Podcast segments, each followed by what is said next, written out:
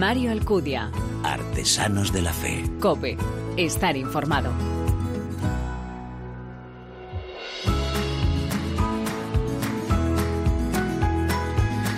¿Qué tal? Muy buenas. Te doy la bienvenida a esta décima entrega de Artesanos de la Fe en cope.es, en nuestra segunda temporada, un espacio en el que te ofrecemos esa mirada diferente a la vida desde la fe, un espacio donde se dan la mano el testimonio, la lectura y la música, elementos esenciales en esa imagen de la iglesia joven a la que nos convoca el Papa.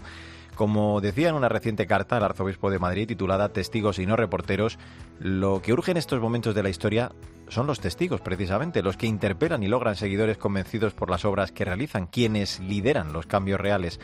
Jesús quiere testigos de vida, que muestren su rostro, y estos testigos no surgen necesariamente de personas con una vida irreprochable, con un pasado limpio y una vida inmaculada, sino que nacen del encuentro con el Señor, que cambia la dirección de su vida, porque el punto de partida para ser cristiano no es ser digno, ni bueno, ni justo, ni mejor que los demás. Se parte de haberse dejado envolver por el amor de Jesús. El punto de partida es que Él nos ama como somos y quien se da cuenta de esto, quien se hace consciente de este amor incondicional, se abre al Señor, se siente necesitado de él.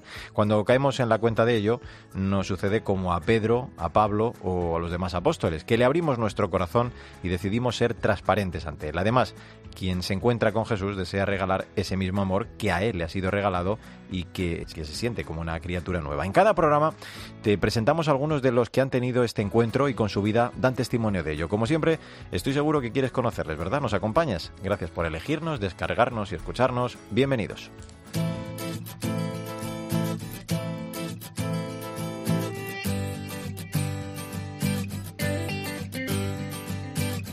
En el vuelo de regreso de Panamá, el Papa explicaba que comprendió el drama del aborto en el confesionario. El problema, decía, no es dar el perdón. El problema está en acompañar a una mujer que ha tomado conciencia de haber abortado. Cuando se está en el confesionario, decía el pontífice, debes dar consuelo y no castigar. Por ello contaba que ha abierto la potestad de absolver el pecado del aborto por misericordia, porque muchas veces, si no siempre, deben encontrarse estas mujeres con los hijos. Cuando lloran, cuando tienen esa angustia, les pide de hecho que con esas criaturas que están en el cielo, que le canten la canción de cuna que no pudieron nunca cantarle en brazos. Francisco en estos años ha usado palabras muy duras en torno al derecho a la vida de los niños por nacer, que son los más indefensos e inocentes de todos, a quienes hoy se les quiere negar su dignidad humana en orden a hacer con ellos lo que se quiera, quitándoles la vida y promoviendo legislaciones que facilite todo ello. Sandra Madrid, muy buenas. Muy buenas, Mario. Esta defensa de la vida por nacer está, nos recuerda a Francisco, íntimamente ligada a la defensa de cualquier derecho humano. En una misa celebrada en San Giovanni Rotondo señalaba que quien cuida a los niños está del lado de Dios y vence a la cultura del descarte, que el aborto no es un problema teológico, es un problema humano. De hecho, va contra el juramento hipocrático que los médicos deben hacer. Al hilo de todo ello, déjame, Mario, que te presente a María Martínez, una enfermera que trabajaba en una clínica abortista gracias a las misioneras de la caridad. Amaya, que así se llamaba antes de su conversión en el Himalaya, era profeminista, proabortista, pro todo lo que tuviera que ver con la Iglesia Católica. Pero el Señor le tenía preparado un plan muy diferente porque se marcha como voluntaria a Nepal para ayudar a los afectados en el terremoto de 2017 y aquello cambiaría su vida. Venga, pues vamos a saludarla. María Martínez, gracias eh, por acompañarnos en este Artesanos de la Fe. ¿Cómo estás? Hola, ¿qué tal? Muy bien, aquí con vosotros. Bueno, decía Sandra que trabajabas en una clínica abortista donde practicabas varios abortos al día. Claro, hay una venda ¿no? muy grande que te impedía ver que, que esa sangre que, que, había en tus manos era la de inocentes, a la que no se les daba la oportunidad de vivir. Tiene que ser eh, terrible, ¿no? Recordar aquella labor, tanto que tú a posteriori creo que lo has llegado a definir como una vida en el infierno. Sí, cuantos abortos, no, muchos abortos. Aproximadamente desde que se comienza a las 8 de la mañana hasta la una y media o dos, que se para. Uh -huh.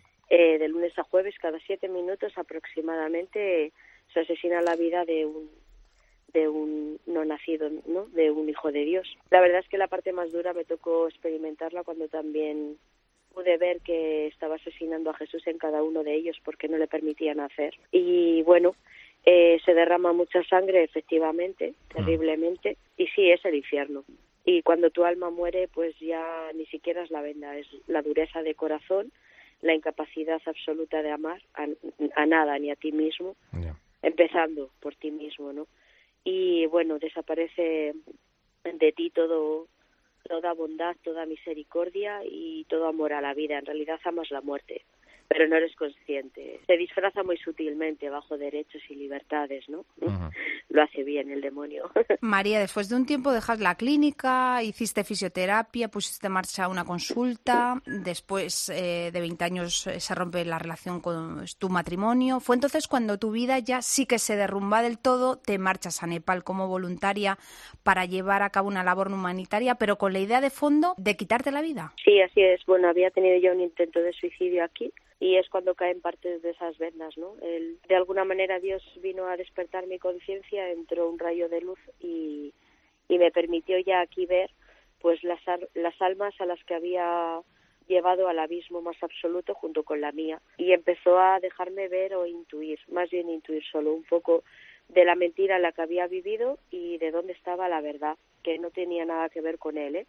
pero dejó esa semilla y se aseguró de eso. Yo ahora lo veo así, ¿no? El Espíritu Santo empezó a obrar. Y, pero sí, voy allí y con la intención de, bueno, cuando termine la ayuda, eh, la verdad es que mi estado, el alma la tenía completamente muerta, yo estaba completamente rota y destruida y la miseria humana en la que me hallaba, ¿no? Como, como un zombie, era una muerte viviente en realidad. Mi, en ese momento mi caminar en el budismo pues me llevaba a entender, bueno, creo en la reencarnación, no hay ningún problema, esto ya se ha convertido en insoportable, estoy muerta. y, y, el, y lo mejor que me puedo hacer a mí misma y ya no a mí misma, incluso al alrededor, pues es desaparecer, ¿no? Y con esa idea iba, la verdad es que sí, así fui. Eh, con eh, esa idea iba yo. Estando en aquel pueblo de, del Himalaya comienzan a ocurrirte cosas, bueno, a priori inexplicables, pero que luego tú con el tiempo fuiste, entendiste que, que eran de Dios quien, quien te estaba hablando, ¿no? Creo que, que en ese cruce de caminos es cuando te encontraste con una misionera de la caridad con la que después de, de, rechazarla incluso te encontrarías luego un tiempo después, ¿no? Sí, muy poquito, bueno, 24 horas después, básicamente. Todo ocurre entre 24 y 48 horas. Sí, me encuentro con ella en aquel cruce, todo ahora puedo, podemos ver la mano de Dios. Siempre está la mano de Dios, ¿no? Pero cuando no le tienes a Dios, pues no ves su mano eh, misericordiosa, ves eh, casualidades, como lo, pues mm. no hay más ciego que el que no quiere ver, no ves ni siquiera signos, ¿no? Ves casuísticas, casualidades y, y bueno, eso eh, así caminaba yo en esa ceguera pero la mano de Dios empezó a obrar. Esa cruce es con ella, pero el Espíritu Santo esa noche es cuando no me deja dormir, todo el rato es la, las palabras que ella me había dicho y por eso yo al día siguiente aparezco en aquel cruce para intentar averiguar a dónde tenía que ir y es cuando toco a la puerta y me abre la misma hermana. Y entonces ella me invita a regresar al día siguiente. A las seis de la mañana comienzan siempre con una Eucaristía y luego se desayuna y ya se empieza a misionar, ¿no? Salen de dos en dos y, y bueno, cada uno a, cada una, cada pareja de, de misioneras, pues a lo que en ese momento estén, en donde estén ayudando y ese es más o menos su plan de la mañana hasta regresar a comer. Y en ese plan, a las seis de la mañana es cuando me invitan a mí a la, a la Santa Misa, pero y, eh, la disculpa es porque la hermana que habla español, la única que hay, eh, ese día que toco a la puerta no está, está el día siguiente y me dicen que, pero que tengo que estar ahí a las seis para la misa. Entonces, claro, a mí me entró la risa, ¿no? Porque yo, imaginaos, ¿no? Mi, no ya no solo no creyente, ah, yo además también recuerdo que estuve a punto de apostatar de la Iglesia Católica justo antes de embarcarme en ese avión ese 8 de mayo del 2017, ¿no?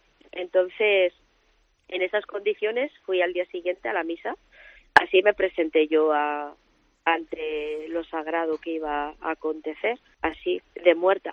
María, las hermanas te ayudaron, has dicho, a sanar tu corazón. ¿Cómo fueron o qué balance haces de esos meses que pasaste en Nepal con las misioneras de la caridad? No me cambié yo el nombre. ¿eh? eh, el nombre viene a través de yo la conversión tan fuerte, el encuentro tan potente que tengo en aquella capilla con Jesús de Nazaret durante tres horas hace que cuando yo vuelvo a la vida, porque es así como lo relato y, es así como lo, lo viví, eh, cuando yo regreso a la vida en esa capilla, ellas que llevaban esas tres horas rezando sobre mi cuerpo inerte, reciben dos palabras de Dios. Una es que me dará una tierra nueva y la otra es que me cambia el nombre. Y mi nombre lo elige mi Padre del cielo y es María yo en ningún momento ni las hermanas elegimos el nombre. Entonces, por eso me llamo María. Y me quedo allí hasta que efectivamente extiendo el visado lo máximo posible, hasta que ya hay que tomar una decisión y es regresar o quedarme. La valoración que hago de estar con ellas cuatro meses es increíble, porque ahí es donde eh, yo, yo, digo que habito ahí con el Espíritu Santo los cuatro meses. Eh, bueno, comienzo a pues a acompañarlas en todo el tema de la misión, además de como fisioterapeuta en el, en el propio centro que tienen ellas en su casa, pues también salgo pues fuera, ¿no? Al exterior, a Katmandú, colaborando y ayudándolas. Y la verdad es que es una experiencia, también yo, yo digo, es es dentro de lo ordinario, ¿no? Que ha sido ayer San José María Escriba, dentro de lo ordinario es todo extraordinario. Porque bueno, sí que sigue sanando mi corazón, camino en un amor increíble de Dios. Yo desde, desde ese momento nunca más, desde aquel 23 de junio del 2017, que es el día de mi conversión, que por cierto es el Sagrado Corazón de Jesús, ese día se estaba celebrando el Sagrado Corazón de Jesús. Yo desde ese día que estoy allí, pues claro, mi corazón, además de que es otro, estreno corazón nuevo, empiezo a aprender a amar, me doy cuenta de que no, no sabía, ¿no? Empiezo a aprender a amar, me empiezo a sentirme digna de todo ese amor, porque la dignidad entiendo que me viene de mi Padre, del cielo, que es Dios, a mm. través de de la cruz de Jesús, eh, en la oración empiezo a mirarle, ¿no? Me atrevo a mirar a la cruz y me atrevo a mirarle a Él. Y el Espíritu Santo es el que habita en mí todo ese tiempo. Aprendo a ver ese amor pues en la mirada de tantas mujeres que recogemos de la calle, que van en condiciones inferiores a, los animales, la verdad que tampoco tienen dignidad, empiezo a aprender a mirar a, eh, empiezo a aprender a mirarlas, a mirarlas con amor y empiezo a sentir pues que todo lo que el Señor me ha perdonado, yo también lo he perdonado y empiezo a sentirme verdaderamente feliz y, gozosa, la verdad, sin nada, en, en, la más absoluta de las pobrezas, porque al irme allí también perdí todo lo material, pero nunca me había sentido tan feliz como estando allí, nunca, nunca sentía que no, esperaba nada en el día excepto caminar con el Señor y, donarte a los demás, ¿no? En, desde tu propia miseria, en realidad, pues en ese acompañamiento maravilloso y eso hago. Pero toca decidir y, y, bueno, lo ponen en oración las hermanas, yo también, y ellas son las que me dicen que, bueno, sienten que Dios quiere que regrese porque aquí hay una misión, no sabemos cuál, no tenemos ni idea, yo vengo, yo vuelvo a casa completamente a ciegas, la verdad es que regreso en mucho sufrimiento porque mi deseo era quedarme allí, pero claro, ahora veo, ¿no?, el, el plan de Dios y, y vuelvo a entender eso, cómo hay que obedecer, ¿no?, hasta el final, porque nuestro plan, aun pudiendo incluso parecer bueno, pues al lado del de Dios se queda miserable. Dios tiene planes extraordinarios, ¿no? Y, y solo hay que dejar que lo vaya mostrando. Entre esos planes, cuando regresas, es, entre otras cosas, lo que estás haciendo ahora, el proclamar la verdad sobre el aborto, sobre el divorcio, que está ayudando, María, por cierto, a muchísimas personas, ¿verdad? Muchas gracias. La verdad es que algunos frutos sí que los veo pero siempre le digo al Señor, protégeme de la vanidad, protégeme de la soberbia, porque entonces ya seré yo miserablemente y no serás tú. Y pero algunas veces el, Señor me regala, me tiene algunos regalitos, ¿no? Y, y puedo ver esas miradas, sobre todo después de los testimonios. También cuando se acercan mujeres que han abortado, ¿no? Y me abrazan y lloran y de repente es la primera vez que han hallado que, que dejan de ser basura, ¿no? Que se sienten dignas de efectivamente de amar, de ser amadas, que hay una luz de esperanza, que se puede volver a empezar, que pues que no está no, no es malo llorar, pero hay que llorar al Señor, ¿no? Y que aunque tenemos esas cicatrices que digo yo, yo les digo, pero hay que dar gloria a Dios. ¿Acaso no vemos los agujeros de, de, nuestro Señor? Pero ya no supuran sangre ni pus, lo que supuran es luz. Entonces, eso es a lo que estamos llamados todos después de una herida tan terrible, ¿no? Como, como yo, por mi parte, la de bebés, ¿no? El cómplice que fui de asesinato y las de cada una de esas madres, pues de sus propios hijos pero esas cicatrices yo las muestro muy orgullosa porque ahora se revisten de luz y eso se consigue delante del sagrario y dejando al sanador que nos sane y es Jesús y veo eso, es maravilloso verlo, es maravilloso, maravilloso. Pues es un gusto, una maravilla saber cómo Dios te ha devuelto a la tierra de los vivos para hacer esta labor tan importante que, llevas a cabo. Ha sido un gusto ¿eh? el charlar contigo, te agradecemos mucho el que hayas compartido tu testimonio como haces en tantos sitios que como decíamos haces, decíamos antes hace tanto bien. María Martínez, muchísimas, gracias. ¿eh? Un abrazo Muchas gracias por compartir este rato. Gracias. Gracias a ti. Un testimonio, desde luego, que como dice nuestra invitada, muestra la divina misericordia del Señor, su bondad, su amor infinito y hemos comprobado que transforma la vida. Sandra Madrid, hasta el próximo programa. Nos vemos pronto. Hasta la próxima. Mario Alcudia. Artesanos de la Fe. Cope. Estar informado.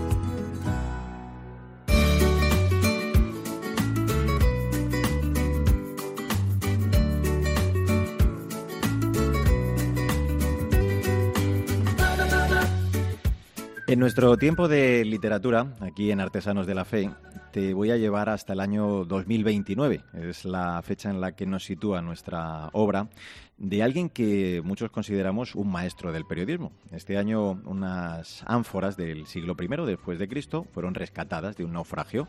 A su contenido tiene acceso la periodista del Washington Post, corresponsal en esa zona del Golfo de Corinto, Marion Spiegel. Lo que hay dentro de esas vasijas hace tantos siglos desaparecidas es nada menos que unos papiros escritos por Lucas de Antioquía, completando así este Evangelio 20 siglos después. Cristina Rodríguez Duque, muy buenas.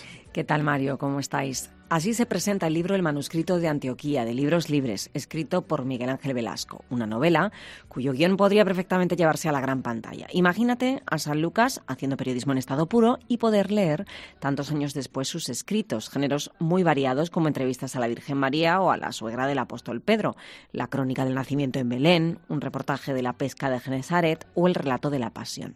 Todo eso, como decimos, en una novela, una recreación periodístico-literaria con un conocimiento y descripción perfecta de todos esos lugares y, por supuesto, las citas fidedignas de los evangelios para ilustrar y dar realidad y credibilidad a cada una de las escenas. Pues la verdad que esto solo podría hacerlo y escribirlo alguien como su autor, nuestro invitado, eh, Cristina Miguel Ángel Velasco. Burgalés de nacimiento, de Poza de la Sal, para ser exactos, estudió filosofía y letras en Salamanca y periodismo en la Escuela Oficial de Madrid. Fue redactor del diario Ya, corresponsal durante nueve años en Roma y el Vaticano para Edica, subdirector de Mundo Cristiano y durante los últimos 20 años de su etapa profesional, director del semanario religioso Alfa y Omega. Es autor de otros libros como Juan Pablo, Ese desconocido o Santos de andar por casa, solo por citar algunos. Además de ganador de una docena de premios literarios y periodísticos, entre ellos el Luca de Tena o el Bravo de Información Religiosa. Pues eh, maestro y amigo Miguel Ángel Velasco, bienvenido a Artesanos de la Fe. Gracias por acompañarnos. Eh. Enhorabuena por este precioso libro. Muchas gracias, eh, Mario. Encantado Mira que habrás contado, eh, Miguel Ángel, miles de historias a lo largo de tu trayectoria profesional, pero a mí me da que esta era una de las más importantes, aunque sea novelada, y de las que más ganas tenías. Y me da la sensación que a esto te ha ido preparando toda tu trayectoria profesional y vital, ¿no? ¿Cómo se forjó y cómo se fragó en tu cabeza este manuscrito de Antioquía del que estamos hablando? Pues sin duda alguna, lo, lo habéis definido estupendamente. Es una recreación periodístico-literaria, un tanto novelada del Evangelio eh, más concretamente del Evangelio escrito por Lucas de Antioquía, que a los periodistas siempre nos han gustado los hechos, y los hechos de los apóstoles los escribe Lucas de Antioquía. Y entonces eh, es también un sueño personal, pues acariciado pues durante mucho tiempo y un reto profesional también, porque la verdad es que siempre quería, había querido escribir, lo que pasa es que no tenía tiempo. Y entonces la jubilación me ha permitido volver a, recrear y a, y a contrastar y a, escribir eh, este, este sueño personal largamente acariciado. Confírmame o, desmiénteme una impresión. Si tú hubieras sido el director del Washington Post, eh, yo estoy casi seguro que te hubieras marchado junto a la corresponsal, a, Marion Spiegel, a certificar todo aquello y ver cómo abordar y, dar tratamiento al asunto. ¿Estoy equivocado? No, no, no estás equivocado en absoluto. Pocas cosas más bonitas, más desde el punto de vista profesional, más interesantes que ir a, a encontrar, aunque sea un pequeño reflejo del esplendor de la verdad. María, Pedro, Lázaro, la suegra de Pedro, Cleofás, Emaús, Cornelio, son algunos de los personajes que dan forma a este libro de ese improvisado periodista, porque de San Pablo sí sabíamos de su arte en este oficio. De hecho, consigues, Miguel Ángel, con esas interpelaciones al lector, que nos metamos y sintamos casi como ellos. ¿Por qué y cómo decides que esos protagonistas y episodios tienen que estar en el manuscrito de Antioquía? Es la la verdad es eh, lo que siempre mueve a un periodista y también la que hace libres a los seres humanos. Yo quería hacer como una especie de sacudida taquicárdida, una, dar una sacudida fuerte a la gente y recordar en los tiempos en que vivimos una especie, ¿cómo te diría yo? Pues un cambio climático que está tan de moda. ¿Eh? Entonces estamos eh, siempre con la palabra crisis en la boca la crisis eh, política, la crisis económica, la crisis cultural, y yo tengo la impresión de que lo que en realidad vivimos es una crisis moral, una crisis de, civilización cristiana, una crisis en la que eh, en la que lo espiritual mm, tiene que estar fuera de la vida social. Yo quería, no sabía cómo, pero quería recordar que eso no es verdad, que eso no es así, que es al revés exactamente. Y que yo, que me he dedicado 50 años de mi vida eh, profesional a, escribir en forma, yo tenía el sueño de contar el Evangelio en forma de periódico, con entrevistas, con encuestas, con reportajes, y, y gracias a Dios lo he podido cumplir, aunque naturalmente se ha quedado fuera mucho. y Miguel Ángel, coincidimos con muchos colegas, es verdad, ¿no? Que, el libro se lee con mucho gusto, que, te engancha, que lo lees de un tirón. Eh, me imagino que, te ha ayudado también el conocer y, expresar de alguna forma todo lo que sentiste al pisar eh, Tierra Santa, ¿no? Conocer en primera persona también, seguro, eh, como has hecho pues todo, todo lo que describes, ¿no? Pero por supuesto también el leer autores tan importantes como Descalzo, Guardini, Ratzinger, entre otros, para no perder lo decía antes Cristina, ¿no? Ni un ápice de, rigor y verdad en lo esencial. ¿Cómo ha sido ese ejercicio de combinar la imaginación y la realidad en torno a, todos los hechos que relatas? Pues mira, eh, Mario, todo lo que vas leyendo en la vida, y, uno a, estas horas ha leído ya bastante, eh, va como preparándote, ¿no? Y también la profesión te va como preparando para poder expresar un día lo más íntimo que llevas en el corazón. Naturalmente que José Luis Martín Descalzo, José María Cabo de Villa, eh, pero también los pintores, los escultores, eh, los artistas, el cine, todo lo que ha sido oh, llenando de vivencias tu vida, mm. te va preparando para escribir una cosa parecida a esto que yo he pretendido hacer, ¿entiendes? Decíamos al principio que esto podría ser el guion de una película, no sé si incluso de una serie, ahora que hay muchos de nuestros oyentes que seguro que están enganchadas a algunas. ¿Lo contemplarías si llegara la propuesta, Miguel Ángel? Hombre, encantado de la vida. No, ya no creo que da para una serie, pero para una serie de las de verdad.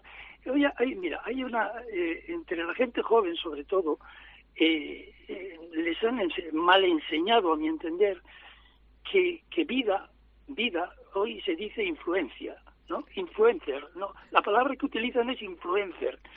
Bueno, pues yo estoy absolutamente convencido de que ni ha habido, ni hay, ni habrá nunca noticia alguna con más perenne, fascinante y plena actualidad que el Evangelio de Jesucristo. O sea, que no se puede ser más influencer y que una serie de sobre esto tendría un éxito segurísimo y, llegaría al corazón de mucha gente. Aventuras no les faltan, desde luego. Mm. No, no, he procurado además, he intentado también, como es lógico, contrastar, ver que no haya mm, fallos, o por lo menos fallos graves en cuanto a personas, tiempos, eh, localidades, etcétera.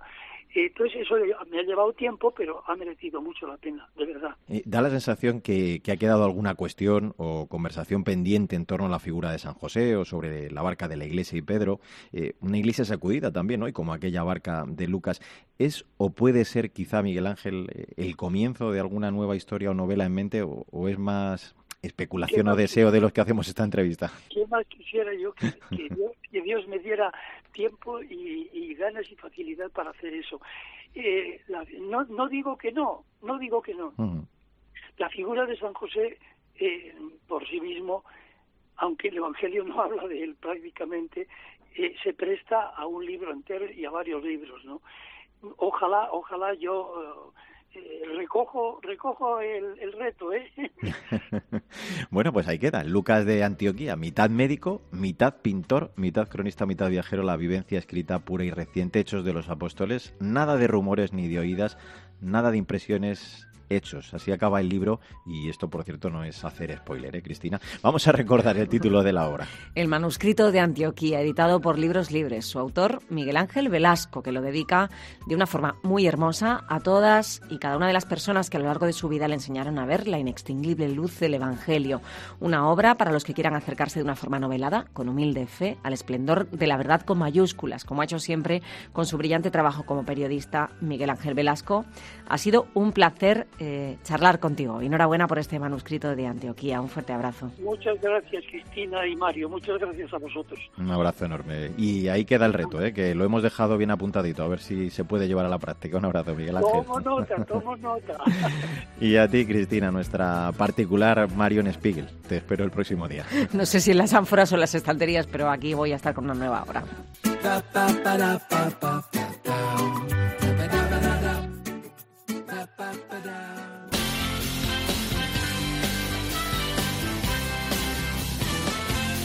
Mario Alcudia. Artesanos de la Fe. Cope. Estar informado. Mira las aves del cielo. No siembran ni cosechan. Sin embargo, mi padre las cuida y las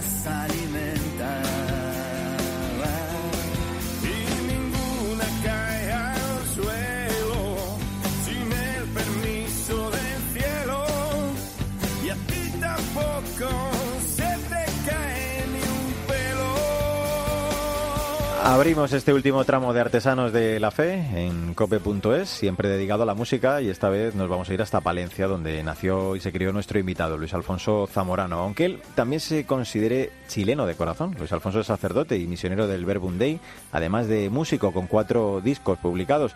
Esto que estamos escuchando es Dios proveerá, canción que interpreta igual le ha reconocido junto al cantautor Migueli y nos recuerda que si nos entregamos al plan de Dios será él quien proveerá. Muy buenas, María Chamorro. Hola Mario. Por amor a ti yo no descansaré. Por amor a ti mis brazos nunca bajaré hasta que brote la luz de tus heridas tu dolor se convierta en medicina.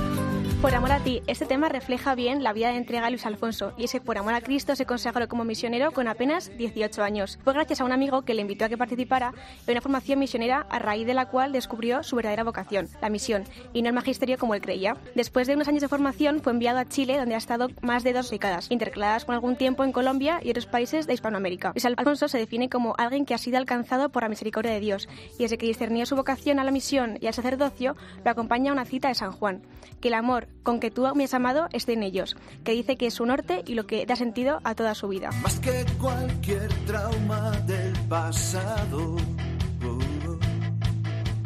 más que mil caídas y pecado,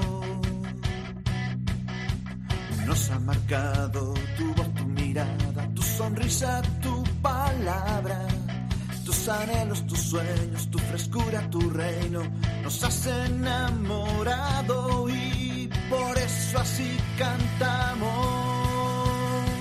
Y es que estamos marcados, marcados a fuego por ti, Señor, estamos marcados. Con este tema, Marcados, que da nombre a su cuarta producción, vamos a saludar y dar ya la bienvenida a este Artesanos de la Fe, a Luis Alfonso Zamorano. Hola Luis Alfonso, ¿cómo estás? Hola, ¿qué tal? Muy buenas. Sí. qué bonita la introducción que habéis hecho realmente. Bueno, es un placer el charlar contigo. Oye, como nos comentaba María, eh, eres sacerdote y misionero y descubres tu vocación muy joven, con tan solo 18 años. La verdad que esto es todo un ejemplo de, de- de entrega, de sacrificio por el amor de Cristo. ¿Cómo surge? ¿Cómo se fragua este anhelo y cómo te das cuenta de este plan que Dios tenía preparado para ti? Bueno, yo creo que fue un camino. Mis padres siempre participaban, desde que yo era niño, participaron en la fraternidad misionera de Urgundey. Tengo una tía misionera también. Y todos los años iban a hacer retiros, eh, ejercicios espirituales y había actividades para los pequeñajos, para los hijos de los matrimonios que estaban allí. y ahí pues fue sembrando fue sembrando el Señor realmente no lo que pasa es que luego yo yo llegaba a Palencia a mi mundo a mi barrio mis amigos y pues por la falta de una comunidad donde integrarme pues el mundo me arrastraba me arrastraba mucho no y, y entonces cuando este compañero de colegio Fernando me me dijo que se iba de misionero yo le fui a acompañar en su entrada y ahí me propusieron a mí hacer una experiencia de, de un año, a ver qué tal. Sí. Y pues dije que sí, el día de Santa Teresita de, los, Lisieux, no se me olvidará, el 1 de octubre, eh, ese mismo día dije, bueno, pues me voy a hacer esta experiencia de un año y a ver qué tal. Y mira, ya son 27 años, ¿eh? Así que- Conozco tu conducta y tu constante esfuerzo. Has sufrido por mi causa sin sucumbir al cansancio. Pero tengo contra ti que has dejado enfriar tu primer amor.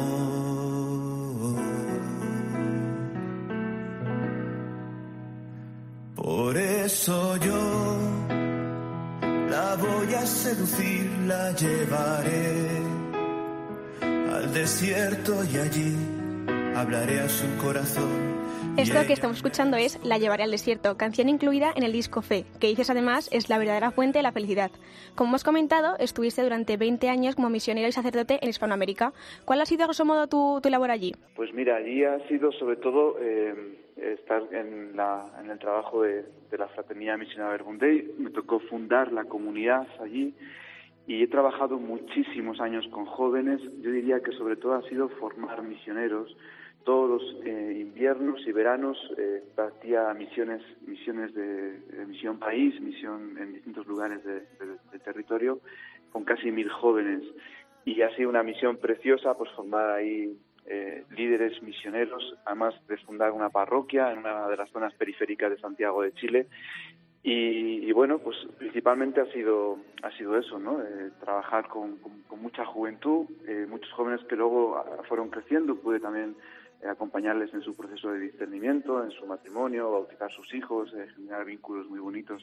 Sobre todo fue eso, ¿no? Generar pues una, una vida de comunidad en esta experiencia de Quilicura, de la periferia de Santiago, pues fue, precioso porque durante muchos años, casi 10 años, estuvimos haciendo las misas en las calles, en las plazas, hasta que se consiguió el terreno, luego el templo, eh, una comunidad que integró mucho a los haitianos, a los venezolanos, eh, muy, muy inclusiva, muy bonita, una experiencia de misión muy bonita. Y bueno, incluso con todos estos retos también encuentras, encuentras tiempo para la música, la verdad que eso se le llama cundir el tiempo. Pues sí, ha sido algo sorprendente. Eh, cuando te pones en manos de Dios, Él sabe sacar de ti talentos insospechados. Nunca imaginé que iba a poder hacer algo así, pero la necesidad tiene cara de hereje y cuando de repente había alguna misa, alguna misión y no había nadie más que tocara la guitarra, pues ahí me fui animando, me fui soltando poco a poco. y Yo tenía mis canciones que iba componiendo, sobre todo en la capilla, en mis momentos de oración, o que iba componiendo para alguna situación particular de, que me había tocado mucho el corazón. Y, un día las compartí, conocí a Gato Arrieta, bajista de Martín Valverde, las compartí, dijo que se podía hacer algo, les dio un futuro y mira, pues así con la tontería, efectivamente, cuatro discos. ¿Quién, quién lo hubiera dicho? Tiende tu mano por tu gran compasión. No temas tocar mi lepra con tu amor. Yo sé que todo lo puedes. Si tú quieres, puedes curarme. Pero esta vez mi oración es diferente. Ya no pido que me quites esta espina que esto es una oración diferente, un canto a la fuerza de la oración y a lo que, como decía el también misionero San Vicente Paul, los hombres de oración es que son capaces de todo. A día de hoy, Luis Alfonso, eh, te dedicas a la formación de futuros misioneros en el Centro Misionero de Loeches, en Madrid. Además, eh, creo que también eres el capellán de la Facultad de Historia y de Geografía de la Universidad Complutense y tienes contacto a diario con jóvenes universitarios. Claro, según tu experiencia, ¿Cómo ayuda o cómo puede ayudar la música a los más jóvenes no solo a orar, sino también a tener ese encuentro profundo con Cristo? O sea, la música es un vehículo impresionante. Lo que a veces no logras decir con palabras, pues la música es capaz de poder expresar lo inenarrable, de poder llegar al corazón. Y me doy cuenta, no solamente los jóvenes, ¿eh? me doy cuenta que a los adultos y a los niños, curiosamente hay muchos niños que sus padres me dicen que les encanta la música otros les dicen que si se porta mal les van a poner mi disco para que se callen. hay, de, hay, de, hay, de, todo, ¿no? Pero, pero en realidad te das cuenta de que sí, que con porque hasta lo pasa que al final cuando es, sobre todo esta música que es palabra de Dios no y que tiene un mensaje tan directo y, y, además muchas de las canciones es como Dios cantando nos das a nosotros no entonces pues eh, yo me doy cuenta que la palabra de Dios en sí tiene mucha fuerza pues hecha música y de una forma sencilla fácil de aprender no muy complicada pues llega mucho al corazón. Salgan a las calles y a las plazas inviten a todos a mi casa Salgan a las calles y a las plazas. Inviten a todos a mi casa. A la piba de la esquina, al colgado de la cantina, al yonki que por la vida no atina. Payos y gitanos, moros y cristianos, conmigo serán todos hermanos. Este tema, Dioscoteca, en el que cantas a la parábola de la gran cena a la que todos estamos invitados. Dioscoteca, ¿no? Dioscoteca, sí, sí. Bueno. tu labor misionera no ha sido solo a través de los actos de los que os hablabas en Chile o la música, sino que también a través de las letras. Y es que has escrito además dos libros, Contagiando Felicidad y Ya no te llamarás abandonada, una guía de acompañamiento psicoespiritual a supervivientes de abuso sexual. Escribir es otra forma de componer, aunque quizás sin ponerle melodía. Así es. Eh, también, ¿ves? otra cosa que Dios es capaz de sacar de ti, que de repente eh, Dios eh, a través de su Espíritu Santo pone esta inquietud en el corazón y efectivamente, como tú dices, dos libros, algo que jamás me hubiera tampoco imaginado. Y, principalmente el segundo libro pues está basado en mi experiencia como acompañante a supervivientes de, abusos y es una frontera tan cruda, eh, tan dura, es un desafío tan grande también que tenemos en nuestra iglesia que pues ha sufrido también esta, esta lacra de una manera pues importante en muchos lugares del mundo que, que, bueno pues de repente me vi me vi expuesto y me vi en una necesidad de poder tener una palabra de poder colaborar en la construcción de la cultura del cuidado y la protección y, y efectivamente muchas de las canciones que han ido brotando y se han ido componiendo pues han nacido de la experiencia de acompañar supervivientes. Por ejemplo, la que escuchábamos antes de Por amor a ti, que no soy yo que se lo canto a Dios, es Dios que nos lo canta a nosotros, es el profeta Isaías 62, y Dios que nos promete que por muy rota que esté a veces nuestra vida o herida, pues Él nos promete que no va a descansar hasta sanarla, ¿no? Y hasta que nuestras heridas puedan convertirse en un manantial. Y así muchas otras canciones, ¿no? una oración diferente, pues ya no pido que me cures, sino que me dejes amarte, ¿no? ¿Qué importa si la cicatriz se vuelve a abrir? O sea, porque justamente a nosotros la herida, la vida nos llega de una herida, ¿no? El corazón de Cristo que no deja de sangrar. O sea, eh, he intentado como dar esperanza y resignificar el sufrimiento también de las víctimas a través de las canciones. Sé que amar a veces duele. Sé que a veces la cruz pesa pero no tengas miedo,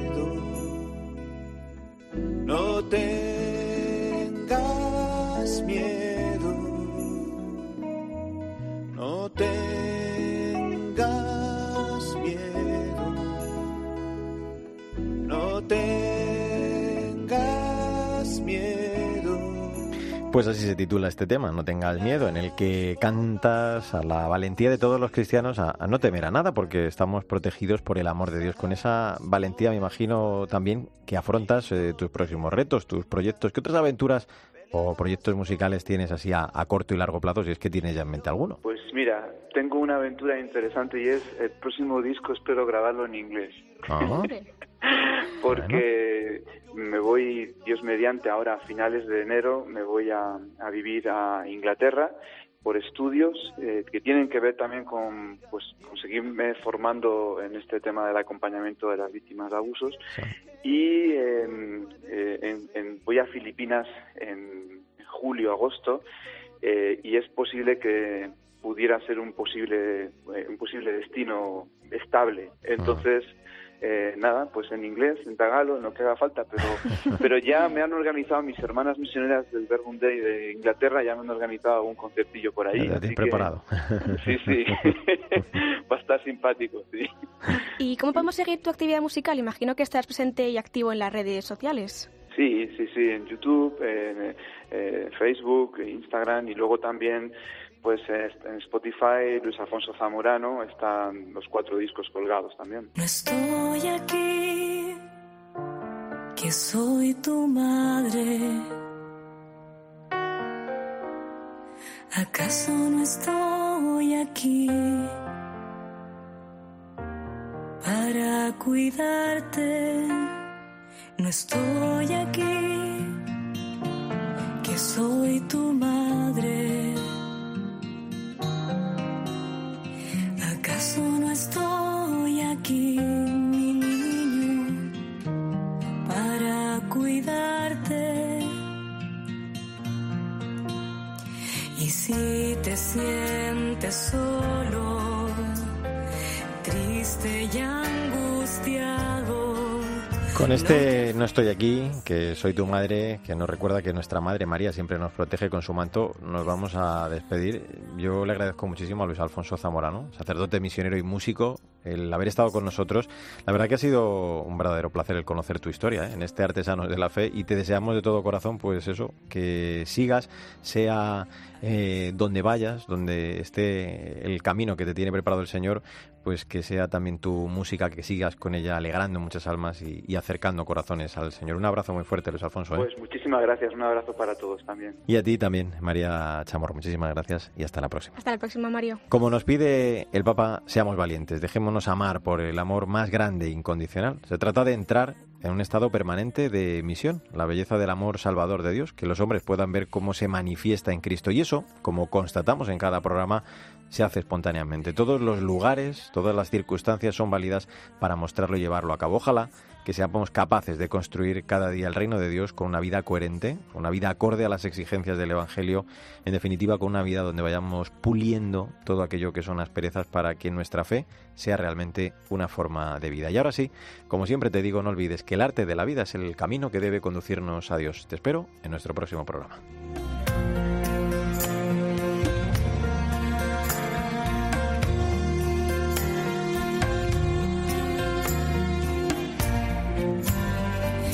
Cuando las tinieblas te cubran con su manto, no te llevo yo pequeño en mi regazo.